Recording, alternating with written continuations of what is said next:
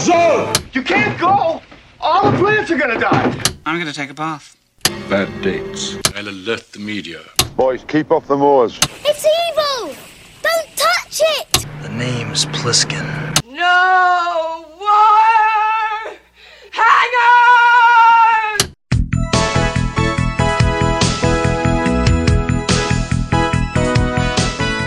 Welcome to Vintage Video, where we're rewatching the 80s so you don't have to. We'll be reviewing every major film release of the 1980s in chronological order, overanalyzing what you've seen and spoiling what you haven't. I'm Patrick O'Reilly, I'm Jesse Bayless. And I'm Richard Wells. and today we'll be discussing Secondhand Hearts, released on May 8th, 1981.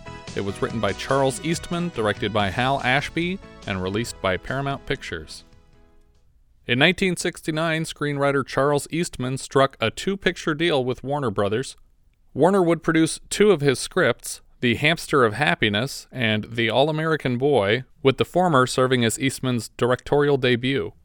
I'm sorry, Hamster of Happiness? The Hamster of Happiness. You've Wha- seen this? You have. I've seen this. We've all seen it. Yeah. We've all what? Warner later decided to swap the order and release All American oh, Boy Oh, God. first. I am such an idiot. As director, Eastman had gone over budget and unhappy with his cut, the studio removed him from the film. It would eventually release in 1973 starring Jon Voight, but performed poorly at the box office due in part to a lackluster release, and Warner Brothers consequently shelved The Hamster of Happiness, which at the time had Jon Voight and Goldie Hawn attached. Eastman, still desperate to see the film made, offered to buy it back from the studio and ultimately paid more to get it back than they bought it from him in the first place. So they made a profit by buying his well, yeah. script and selling it of back to him. course. If that's of that's of course that's what you're gonna do. I guess. I don't know why you would bother to buy it back. He tried to set the film up all over the place, still with himself directing, and eventually landed a deal with Howard K. Zukor Productions, with Susan Tyrrell attached to star. Production was all set for the summer of 1973 when the deal evaporated overnight, and by the late 70s, Eastman came very near giving up on the story until he was approached in 78 by Robert Blake and his producing partner James William Guercio, who optioned the script through their production company, Caribou Productions. They approached Hal Ashby to direct after he had expressed interest early in the 70s. Ashby didn't want to take the film away from Eastman and so backed down before, but by now, Eastman was sure the film would never happen. Ashby, who had a multi picture deal with Lorimar, was gearing up to start production on Being There in the fall of 78 and decided on a schedule that allowed a six week break between the productions of both films, intending to edit both simultaneously the following year. So he's going to sit down at one computer and focus on one movie. Computer. Computer, yeah. They had computers. And then he was going to turn around to the other computer. He had two computers, they fit in the same room. The title was changed to Secondhand Hearts late in post. Its release, originally set for the fall of 1980, was delayed repeatedly, eventually landing here in May of 81, playing only in Los Angeles and New York before a cable television rollout. The film was considered a massive flop, and it got a shout out in the same Rolling Stone article Big Bucks, Big Losers that previously called out All Night Long for losing so much money this year. It didn't receive a domestic home video release until a 2013 DVD from Warner Archive. But why did we watch it if it didn't have a wide release? It did have a wide release. It was said it released in New in- York and Los Angeles. That's, That's, a wide, release. release. I don't think that's a wide release. Hal Ashby is an important filmmaker. I can guarantee you this is not an important movie to watch. No, it's not. We start with a song from the film's composer Willis Alan Ramsey that reminded me a lot of Tracy Byrd's "Don't Take Her, She's All I Got." I was thinking the exact same thing. There's a lot of sliding chords. But that's just because it's burned into my memory from Yeah, watching both songs are burned into my memory times. because that song plays in this movie 25 times. yes. I don't know what we're talking about. Did you watch uh, Secondhand Hearts? I did. Did but you notice that for the first 45 minutes, the same song is playing the entire time? No. Oh, well, it is. I, I tuned so much out. Here's a little bit of Willis Alan Ramsey's song from this film. People don't want you.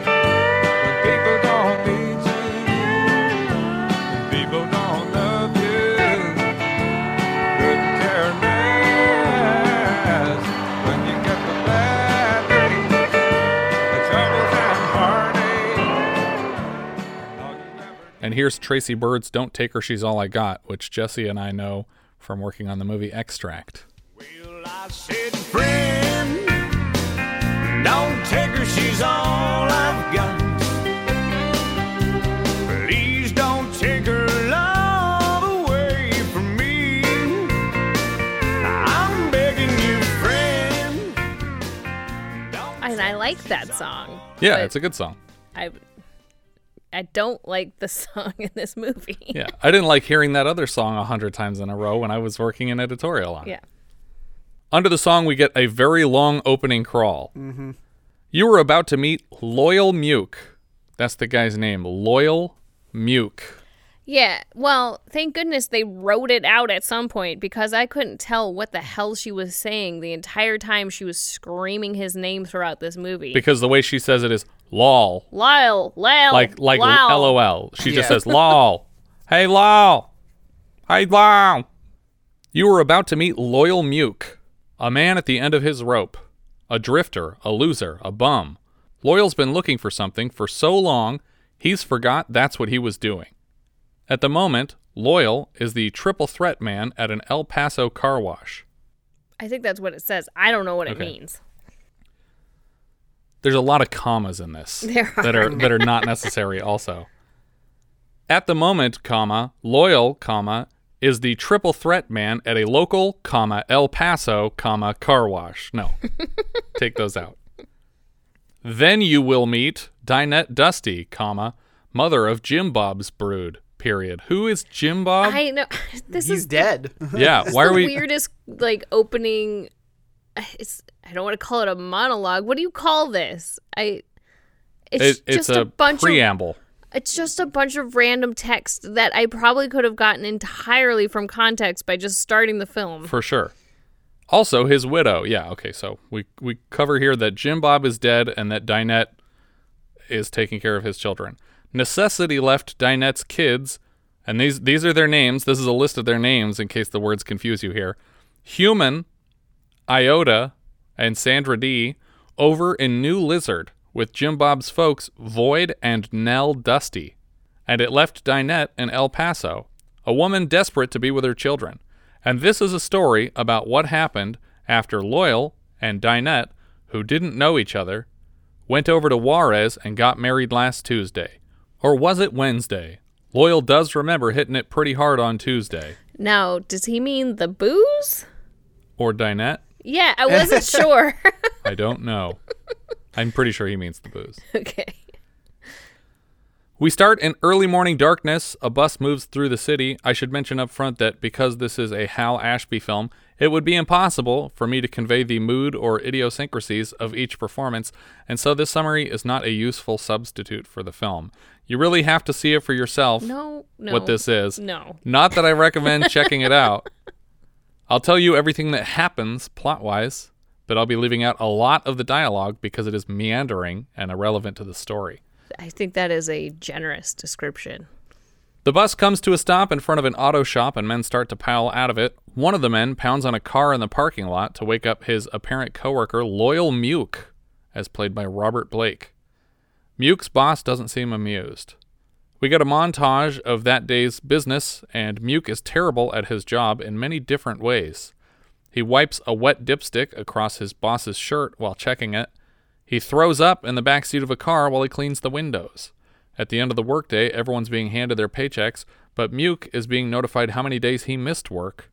He blames the sickness in the family, and his boss reminds him he has no family. I don't. I mean, I didn't. Uh, what it was, see, I went and got married here on Wednesday. Is what I went and did.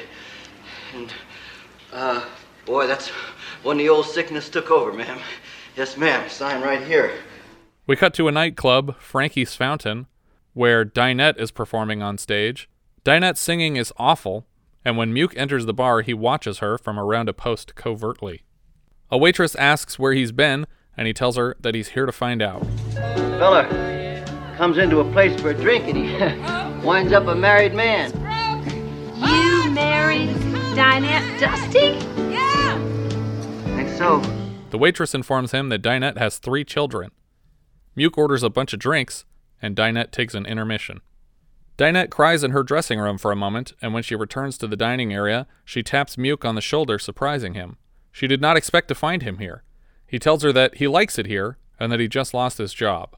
Muke confesses to Dinette that he doesn't recall the events of their wedding night because he drank too much, and she informs him that they didn't consummate anything because he passed out in a bathroom covered in shit and she had to clean it up. Muke is embarrassed by his behavior and starts drinking again. A common theme for Yes. Muke throughout the film. Out of nowhere, Dinette asks Muke if he called his mother. Apparently, on their wedding night, he mentioned that he intended to, and she was looking for a follow up, but he seems pissed about her bringing up his mom. He gets angry enough to start talking about how he doesn't intend to go through with the marriage. Dinette says that sounds fine as long as he can afford a divorce because they're super expensive, and Muke starts backtracking.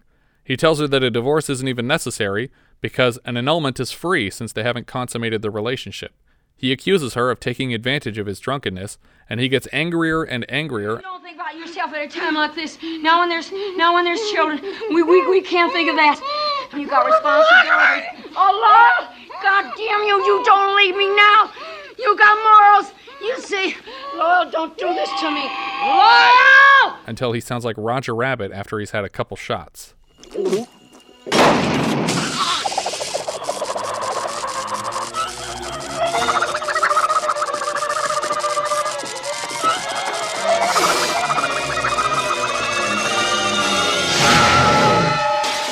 Dinette starts shouting in his face because if they don't appear to be husband and wife, then her in laws will never give her custody of her children back, and she needs to be with her children again. Later that night, Muke admits to Dinette that he'd always thought he'd marry the Clairol girl. It sounds like he's talking about a specific woman he's seen in a shop, but he might also just be talking about the woman on the Clairol box. Yeah, that's what I was gonna say. Was he talking about a commercial or? Yeah. Yeah, but he says something like, "I keep seeing her in the store" or something like that, and it's like, are you literally talking about I the think woman he is on the talking box? about the woman on the box. because, as I'm sure you've already concluded, he's an idiot. He seems genuinely upset about not marrying the Clairol girl first. He tells her about his problems and that he feels an unbearable need to drink whenever he's obligated to be somewhere sober. He seems worried that he won't convince her in laws that he's a secure husband because he'll get drunk in front of them. She tells him once she gets her kids back, he can leave, no strings attached. The same song I mentioned at the start of the film is still playing 15 minutes in. She explains that the kids live with their paternal grandparents, whose names are Void and Nell. I already hate all the character names in this film. Because Talk to Text is never going to understand the name Muke properly, no matter how slowly I say it, instead typing milk or mute.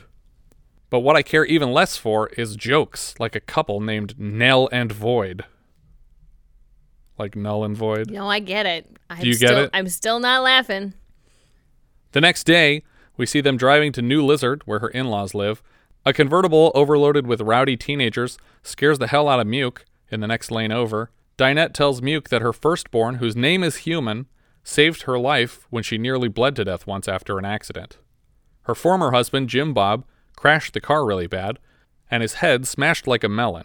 Human has trouble sleeping now. Her in laws took the kids when she was in the hospital getting regular blood transfusions. Her husband used to say that they were going to leave for California together, but she has visions of dying in earthquakes, so they never went. While they drive, Dinette shows Muke a scar on her hand where she pierced her palm with scissors as a child. They pull up and park outside a diner named Void and Nell's. Later, we see everybody mid meal inside. Evidently, they have arrived in the aftermath of Nell's sudden hospitalization. Jim Bob has a sister too, and she's here. While they eat, Muke learns from Dinette's children that she promised to take them to California. A proselytizer enters the diner and takes a seat at the bar. The Lord is coming, buddy. Are you ready for him? Right now? Crazy Bible Man starts shouting at Muke for some perceived slight, and then the guy leaves. At the end of the scene, we learn that Dinette's sister in law is named Tragedy. Is that what she called her? It I seems like she called I her don't know. Tragedy. I it, I had a real hard time understanding what anyone was saying. It's not in the this name that she's credited as, and they call her Aunt something else later. I thought her name was Ermi. Yeah, they they call her Aunt Ermy later, but it really sounds like she's she's referring to her as tragedy in a sentence. Void takes Muke and a couple of the kids on a drive. Void assures his family that Nell will be okay at the end of all this, and we cut right to Nell's funeral. Oh, this is Nell's funeral. Yeah. Mm-hmm. Okay, Who did you think died? I thought this was Jim Bob. I Oh, thought, no, I, no, I no. thought Jim Bob had died Not that recently. recently, and and this and they were going to his funeral. Oh No. man, this movie. Yeah. So Nell died. After the funeral, Aunt Ermy locks herself in Void's truck and waits for a ride to the airport.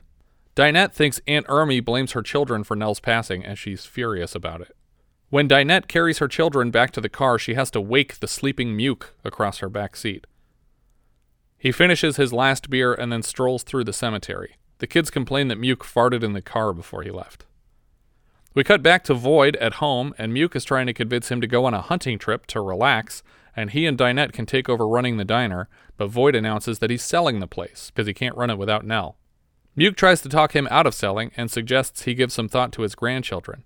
But you gotta think clear now. You just gotta and uh, think about the brood, Jim Bob's brood. Well, he's your brood now, Loyal, I'd say. My brood. My brood. I'd say. My my brood. Muke's brain seems to short circuit at the thought of being responsible for the kids and collects Void's shotgun to head out back. Dinette follows him and finds him sitting with the shotgun barrel to his face. She begs him not to leave her alone in the world. Dinette seems to think, and it's never confirmed, that Jim Bob's parents blame her for his death. All we get is that they told her after he died that they'd hoped that she could straighten him out, which doesn't sound that judgmental to me. It honestly just sounds like, oh, it's a shame that didn't work out. We were hoping that that being with someone might change him. Mm-hmm.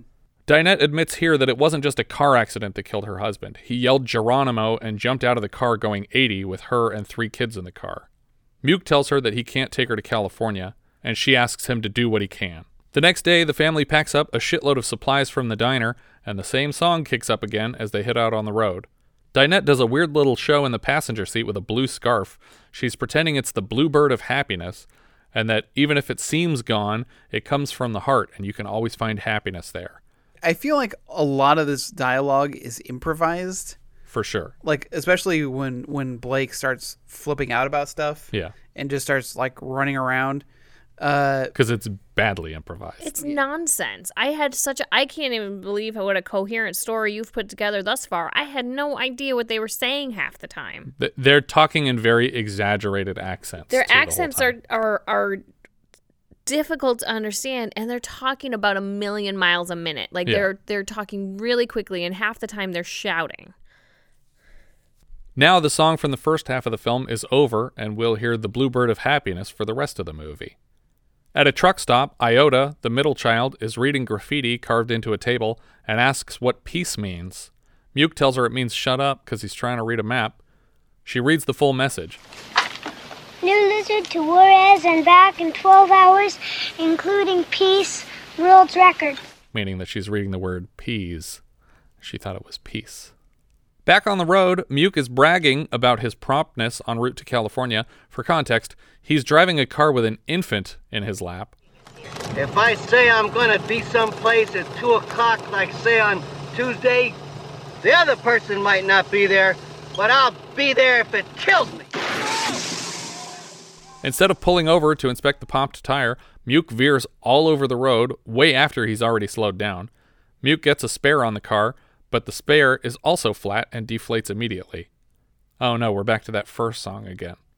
To be clear, it's a fine song, just not 30 times in a row.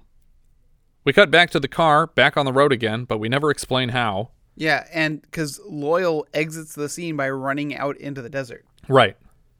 We see the family sitting down to a meal at a diner, and the bartenders talk about an acquaintance as though he's a saint for raising children that aren't his. Overhearing this, Muke stands to check the car for something. Don't you worry, you'll run out on her. It's just a question of time. Dinette panics that Muke will leave her, and we cut to them on the road again. That night, the car breaks down again. Honestly, it just feels like this is an editing trick, and they're still pulled over for that flat tire, but they moved the diner scene here because Mm. they needed to remind us that she's paranoid he's going to leave. Yeah. Uh there's a scene while they're driving and I'm pretty sure they're driving past Mugu Rock on PCH. Yeah. I thought the same thing. Yeah. Yeah. Dinette assures Muke that a driver will be along shortly to save them. Muke asks her to give him a break. He's noticed that every time he goes anywhere on his own, she follows him around, paranoid he plans on leaving. Muke sneaks out into the hills to take a dump in the night, but his family has used up all the toilet paper, so he's wiping with a comic book. Yeah, and th- this whole scene is very difficult because they're shooting night for night. Like it's it's Yeah. practically pitch black. Later that night, after the kids have fallen asleep, Dinette offers Muke sex for the first time, terrified he'll leave her otherwise. As a man, you are entitled to privileges. And I am entitled. I mean, it's the law. I know that. I, I don't think that's true. It depends on the state. Are you kidding me? No, I'm sure that's a law. There's no way that's not a law. Mississippi just banned slavery like eight years ago. Unfortunately, right as their lips meet, they notice headlights in the rearview mirror, and Muke steps out into the middle of the road. As it gets closer, Muke recognizes it as a diesel truck and assumes it won't stop because it's against the rules. The truck very nearly sideswipes him, but it slows to a stop just down the road, and Muke chases after it. Dinette tries to drag all the kids along, fearing this is the moment he leaves her, but Muke leaves her begging in the street to get help from the truck driver. He tells her to stay with the car and keep the windows rolled up. As the truck rolls off down the road, a far off lightning storm backlights the scene. It's actually a pretty cool shot. I liked that they got this. You see lightning striking the road way down yeah, ahead of them. I mean, they couldn't have possibly done it on purpose. No, for sure. But th- this is the kind of shot that you wouldn't get in a movie today because they wouldn't actually be shooting on some old country road in the middle of nowhere. They would be shooting it on a soundstage. The truck driver tells Muke that the closest she can drop him off is five miles from the gas station in town. It might have been funny if this truck driver was a cameo from Dyan Cannon, since he drove her around in an 18 wheeler last year for Coast to Coast, but it's not her. We cut to Muke in the doorway of a random residence five miles from the gas station in town, and he's begging a Mexican family for a ride in his best Spanglish. The mother of the family tells her son to call his brother to come pick up Muke because this guy seems crazy. Muke understands the word loco and then freaks out for some reason and tries to make a run for it. We cut back to Dinette in the car, and the kids ask if Muke is ever coming back. As Muke runs away from the Mexican family's home, a car catches up with him and nearly hits him on the road. Somehow, he's gathered that this is the hermano that was called to give him a ride. Oh, Mr. Beaner, go away. I'm sorry for everything. The car skids off into the night. Muke walks the five miles to the gas station, but when he gets there, the attendant is deaf and shouty. What follows is a long scene where the joke is look how loud these two guys can yell at each other. It's the only laugh I got in the film is when he's trying to dial and the attendant looks out the window and goes, "Wait a minute, where's your car?" And then he looks at him like, "Where'd you come from?" like Like he's a ghost. yeah. Oh, where's your car? What, what, what's your phone number, sir? Where? You, what's your phone number? Where'd you come I bet. Meanwhile, out in the middle of nowhere, a car pulls up nose to nose with Dinette and the kids, and a man gets out to approach them. The next day, a man on a motorcycle takes Muke out to where the car was, but there's no sign of it. He offers a ride back into town, and Muke takes regular swigs from the man's liquor bottle. Well, and I like how they he realizes this is the position that the car was. This is where the car was because he runs up the embankment to where he took And a he finds crap. his shit. Yeah. Yeah. He's like, "Yep, this is where it was, all right." I left this mile marker here. We cut to a church gathering, and Dinette and the kids are in the back row with a man who found them last night, who we will learn is Alton, and a large woman named Maxie. Then we cut to the group driving home from church. Muke is dropped off outside a police station by the motorcycle guy in the town of Crop. This town is called Crop. And he's completely wasted as he enters the station. Muke speaks with a cop who will likely arrest him for public drunkenness, but we cut away to Maxie's home, where she's fixing a meal for the family. Alton tries to tell a funny story about some people who got hit by a train, but Maxie interrupts the story, not wanting to hear it again, but then corrects him that the story was about two nuns. No, it was Rastus and Lizzie. Really happened. Iota corrects the story again. The way I heard it, it was Indians. Maxie tells Dinette her folks was heading California way when she was a child, but that their transmission blew, and they traded Maxie for a repair on the car on their way. Dinette is a little upset by the story and excuses the kids from the table. Maxie tells Alton he's in charge of the children, and he seems weirdly interested in babysitting them. I'm aghast, for pity's sakes, Max. I'm aghast. Why are you aghast? Well, I don't want my kids going around thinking that, that I mean, it's natural to be Be traded in for a fixed transmission. Maxie counters with maybe the most thought provoking line of the film. I'll tell you one thing. There's stories that would break your heart to hear that ain't half bad to live through. Dinette insists it will be different for her because she and her family will stick together, but Maxie points out that she was stranded manless when they found her. Dinette insists that Muke is a good man and that if he left it was with good reason. Maxie invites her to stay, but she's still dead set on making it to California. We cut back to Muke, who has dragged the police back to the Mexican farmhouse that he ran from yesterday. He tells the cops that he had a premonition that a member of this family tried to run him down last night and then went after his family. He's basing this on 1. having seen Mexican people, 2. losing track of his family, and 3. just being a dumb racist person. He asks the police to interrogate the family. We cut to the police driving Muke and three members of the family down the highway. The police car parks and lets everybody out by some train tracks and then drives away. What is happening here? I don't know. Why did the police drive some of the Mexicans and Muke to a random intersection? I don't understand the entire Mexican family storyline for the entire film. And it's not even over. I know. So what what has happened so far is that he stopped by this house and he's like, "Hey, can you help me?" And they said some word that spooked him, and he was like, "Oh my God, these people are crazy. They're going to hurt me," and so But- he ran away.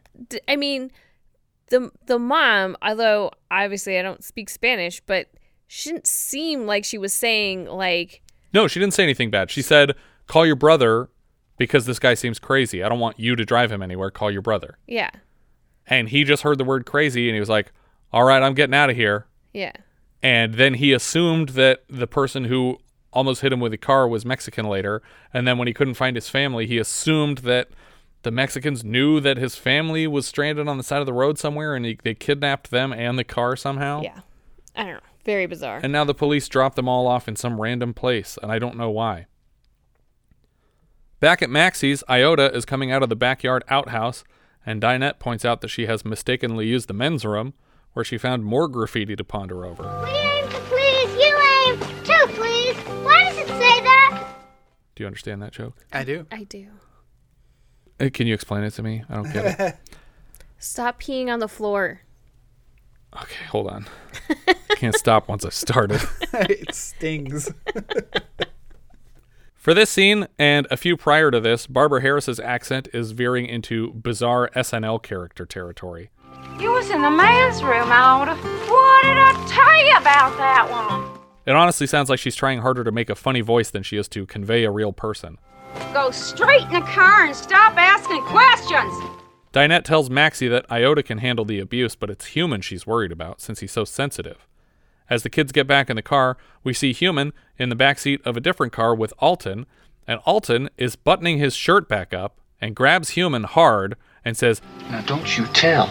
The implication is clear that Human has just been molested right in front of everyone, but nobody is paying attention to it. What the fuck is this moment? I don't know because they fucking never touch they on it again. don't again. come back to it. I I was just like, this is horrible. What? When are we going to address this? And we never do. And is this the first time that's happened to him? I think no. I think this is a thing that human goes through. I think this is a reason that human is the way he is. I think it's probably something his dad did too. Dinette leaves Maxie's farm. We cut to Muke hitchhiking when the younger kid from the Mexican family pulls up. The kid hangs a U turn instead of offering a ride, but Muke recognizes him and makes a run for it. Dinette smacks the radio repeatedly in her car, searching for a radio station, and Iota informs her that smacking it won't help. Yeah, well, there's some satisfaction in hitting something even when you know it don't help. I'll keep that in mind if I was you. I kind of like that joke actually. Like, I'm going to hit you even though it's not going to help. Leave me alone. Eventually, the smacking works, which is a thing called percussive maintenance.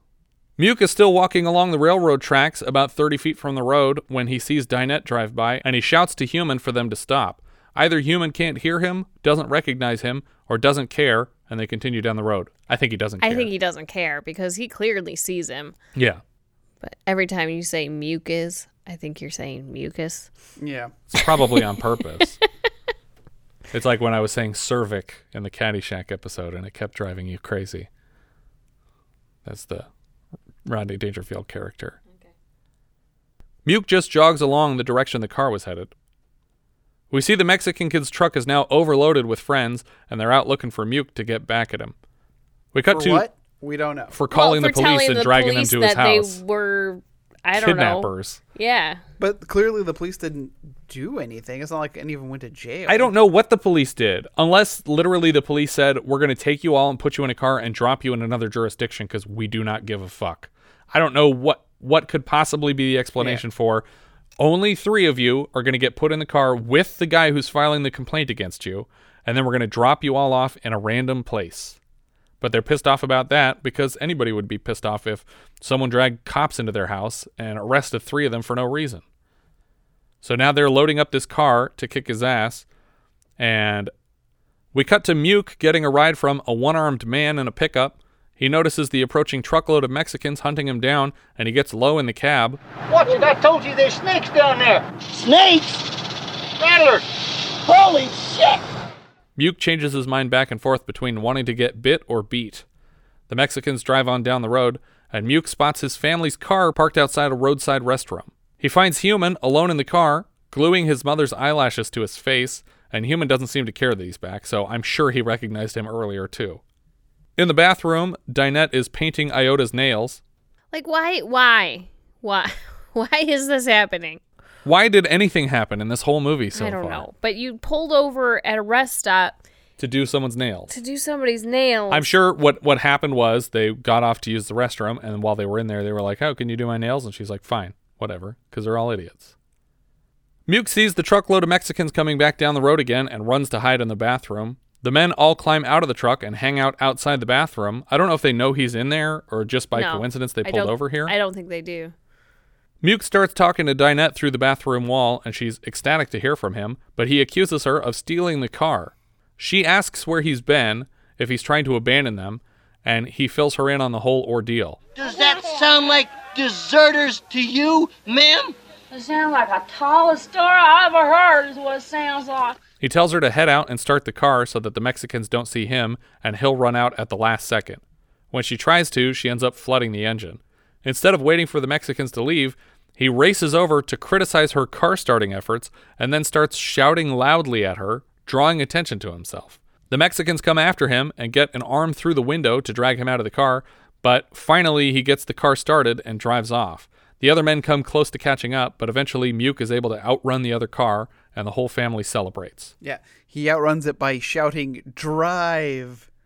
Yeah. Drive. Over and over again. Over again. Yeah. With his foot just mashing the pedal to the floor. Because apparently, up until this point, he's never gone over 65 miles an hour. That's what he said. But they got the car up to 80 right now. We see the family stop at a small roadside shop for a bit, and there's a lot of inserts of Muke and Dinette holding hands for some reason. Like we didn't know that they cared about each other. They've cared about each other the whole time. This isn't anything new. As they leave, Muke comes out with a small box but insists it's a surprise. It turns out he bought a hamster that will surely not survive the week. I was going to say the day. but Yeah, I was honestly, sure this like, thing was gonna- gonna be dead. he was going to drop it and it was going to get hit by a car already, Well, they- or it was going to fall into the car somewhere. Well, they have it on the dashboard. He's just going in to crawl the into a vent Yeah. and die. Yeah, it for sure will just die if they keep it on the dash in direct sunlight. They didn't have no bluebirds, so I did the best I could. Mr. Bluebird of Happiness. It's a, a hamster of happiness for all of us. The movie could have ended here, but Yep. it sure didn't. the car is broken down again. They fix it and then they drive some more. Muke and Dinette bond over a pretty sunset. You know another thing about a sunset? The longer you wait, the more beautifuler it gets. And I think the more beautiful it gets, the longer it takes. Yeah. Yeah, that's what I was trying to say. You know, you have some tongue on you, Luke. And when you put your mind to it, like silver. First of all, what he said first made more sense than what she reworded it as. Yeah. And then she compliments his silver tongue after he just said that she made what he said better. They tell each other they love each other, and the film ends on a shot of the hamster in a small cage on the dash, and credits roll over the open road. Thumbs down. Thumbs Oh down my God. for sure. Yeah. Um, this movie reminded me of Melvin and Howard a lot because Oh, yeah. it's a it's a slice of life thing with dumb characters who you don't really sympathize with or care about what happens to them, um, but also where it seems like smart people made the movie, even though all this weirdness is happening that I don't f- care to follow.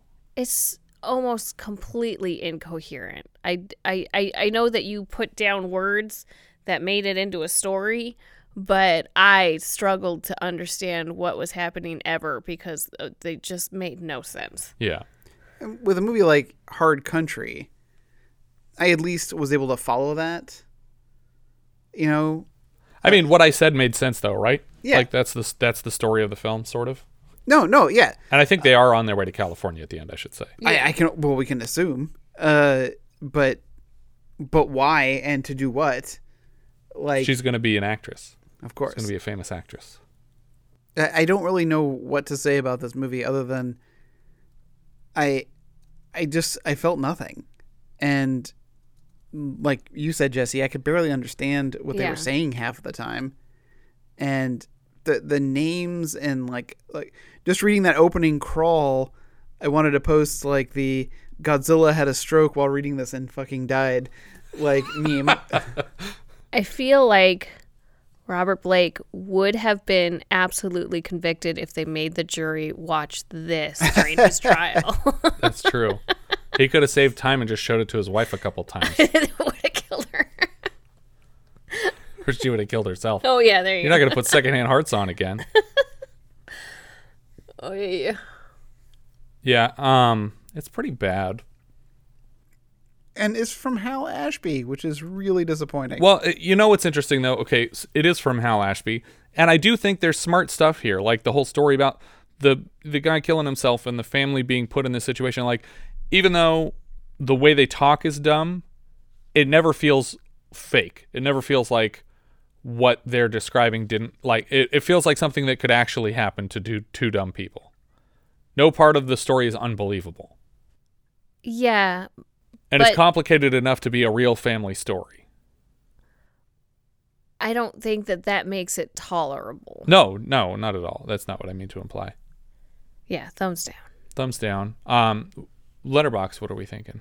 Um, okay, so I have it at number 60 out of 60. Wow, really? Yeah, I never need to see this again. You could literally put on any movie we've watched but thus far, and I would rather watch it than this again. Um, I have to say, and and I didn't really bring it up before in our reviews, but uh, Robert Blake in this movie, and I already hate Robert Blake. I, I hated him before he had someone kill his wife.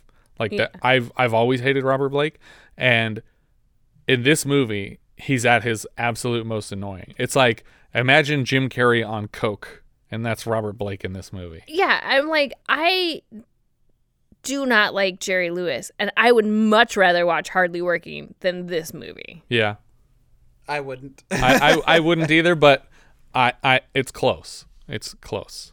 Richard, what is your Letterboxd? Uh, I'm at 55 out of 60, which puts it uh, below just a gigolo and above Maniac. I also have it in 55 out of 60. I have it just under permanent vacation and just above hard country. The only ones below that are Scream, Hardly Working, All Night Long, and Just a Gigolo. Yeah, I'd, oh, I'd much rather watch any of those movies. But like, it, I should say that that everything is above this, so there's nothing below it. But uh, directly above it is Image of the Beast. Okay. so you're finally ready to watch that again. Yep, there we go. I'm on it. Your de- your desert island pick, Image of the Beast or this movie. Director Hal Ashby previously directed The Landlord, Harold and Maude, The Last Detail, Shampoo, and then simultaneously directed Being There. Uh, How did this happen? I don't understand. Well, after this, there's not that much great stuff from him. This is the Sudoku that he was doing while he was working on Being There.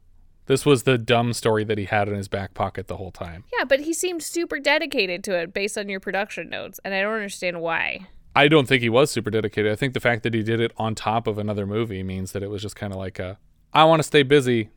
But you, know? said, but you said he paid more than he was originally. No, paid no, no. That was the screenwriter. The screenwriter Oh. paid more to get his script back because he wanted to make it. All right, cut this whole section out. Okay. He also edited In the Heat of the Night. Writer Charles Eastman wrote All American Boy before this and nothing after, and that's all right. The music here was from Willis Alan Ramsey. This is his only composer credit. Most of his credits are for writing Muskrat Love, which appears in Pushing Tin, Detroit Rock City, an episode of Space Ghost Coast to Coast, Anchorman 2, and The Nice Guys. Cinematographer Haskell Wexler. Why, Yeah. did, why did he work on this? He was the DP on Who's Afraid of Virginia Woolf, In the Heat of the Night, the original Thomas Crown Affair, The Conversation, One Flew Over the Cuckoo's Nest, and then this. Editor Amy Holden Jones previously edited Corvette Summer, but not much else and nothing after this. She played a Hertz clerk in Piranha. She's the uncredited writer of Slumber Party Massacre. She also wrote Mystic Pizza, Beethoven, Indecent Proposal, and The Getaway, among others. Robert Blake was Loyal Muke. He was in Coast to Coast last year. He's in Baretta. He is Baretta in Baretta, I think. Never seen it. He was in In Cold Blood, and he paid a guy to kill his wife one time. And got away with it. Barbara Harris played Dinette Dusty. She was Sandra in A Thousand Clowns. I love A Thousand Clowns. I don't like this movie. I like Barbara Harris, and I like her in A Thousand Clowns. She's so cute in that movie. She's so funny. And her and Jason Robards have this terrific chemistry. But in this movie, I, f- I honestly blame Hal Ashby for her performance in this movie because it's completely over the top. Uh, she's also Albuquerque in Nashville. She's Miss Andrews, the mom, in the original Freaky Friday. Jessica Stansbury played Sandra D. Erica Stansbury also played Sandra D. That's the youngest child. Twins. Twins, Yeah, it was. It was a little kid. It was like a toddler. Right. Burt Remsen played Void. He was Delno Baptiste in Carny and Carl J. Richards in Borderline last year. And he was also Stinky, the blind guy in Inside Moves. Ah. Shirley Stoller played Maxie. She was Steven's mother in The Deer Hunter. Steve is played by John Savage from Inside Moves. She was also on Pee Wee's Playhouse, where she played Mrs. Steve. She's also Mama Reese in Klute and Spike the bartender in Frankenhooker. Woody Chambliss played Deaf Attendant. That's the guy at the gas station. He was Curtis Pitts in Cloud Dancer for a minisode earlier this season. He also had regular roles on Gunsmoke and Yancey Derringer. Gwen Van Dam played the waitress at Frankie's. The waitress at Frankie's. Oh, that Frankie's Fountain. That's where she starts the film working. Or no, that's the it's a nightclub. Yeah, yeah. She was Mrs. Beatty in Stir Crazy, and she's back as Mrs. Fazenda in True Confessions later this season. Spencer Quinn played Swollen Boy. Who's Swollen Boy? Swollen boy? It's an adult character. No idea. He was the Hootenanny MC in The Little Dragons last year. That's the guy who who led the Do Do and Okay. whatever else. Uh, Ron Spivey played the God fearing customer. He was Kicker in Hard Country. Patricia Wilcox played the car wash cashier, and she was Nancy Noonan, Danny's sister in Caddyshack last year. I think that's everything for Secondhand Hearts. If you guys have any thoughts to share, we are Vintage Video Pod on Twitter, Facebook, Instagram, and Letterboxd. Or as I've said before, you can find each of our full movie rankings for the year. We can also be found at vintagevideopodcast.com. We also have a Discord now. Join the 24/7 movie chat and share your thoughts on episodes past, present, and future at vintagevideopodcast.com slash Discord. And if you're listening on YouTube, don't forget to subscribe. Thank you so much for listening, and I hope you'll join us next time when we'll be discussing The Fan, which IMDb describes like so. Douglas, a record salesman, is an obsessive fan of actress Sally Ross. When his letters are rejected, he strikes out at her and her loved ones. We leave you now with the trailer for The Fan. Dear Miss Ross, I have finally worked up enough courage to write you. I am your greatest fan. Because, unlike the others, I want nothing from you. The only thing that matters to me is your happiness.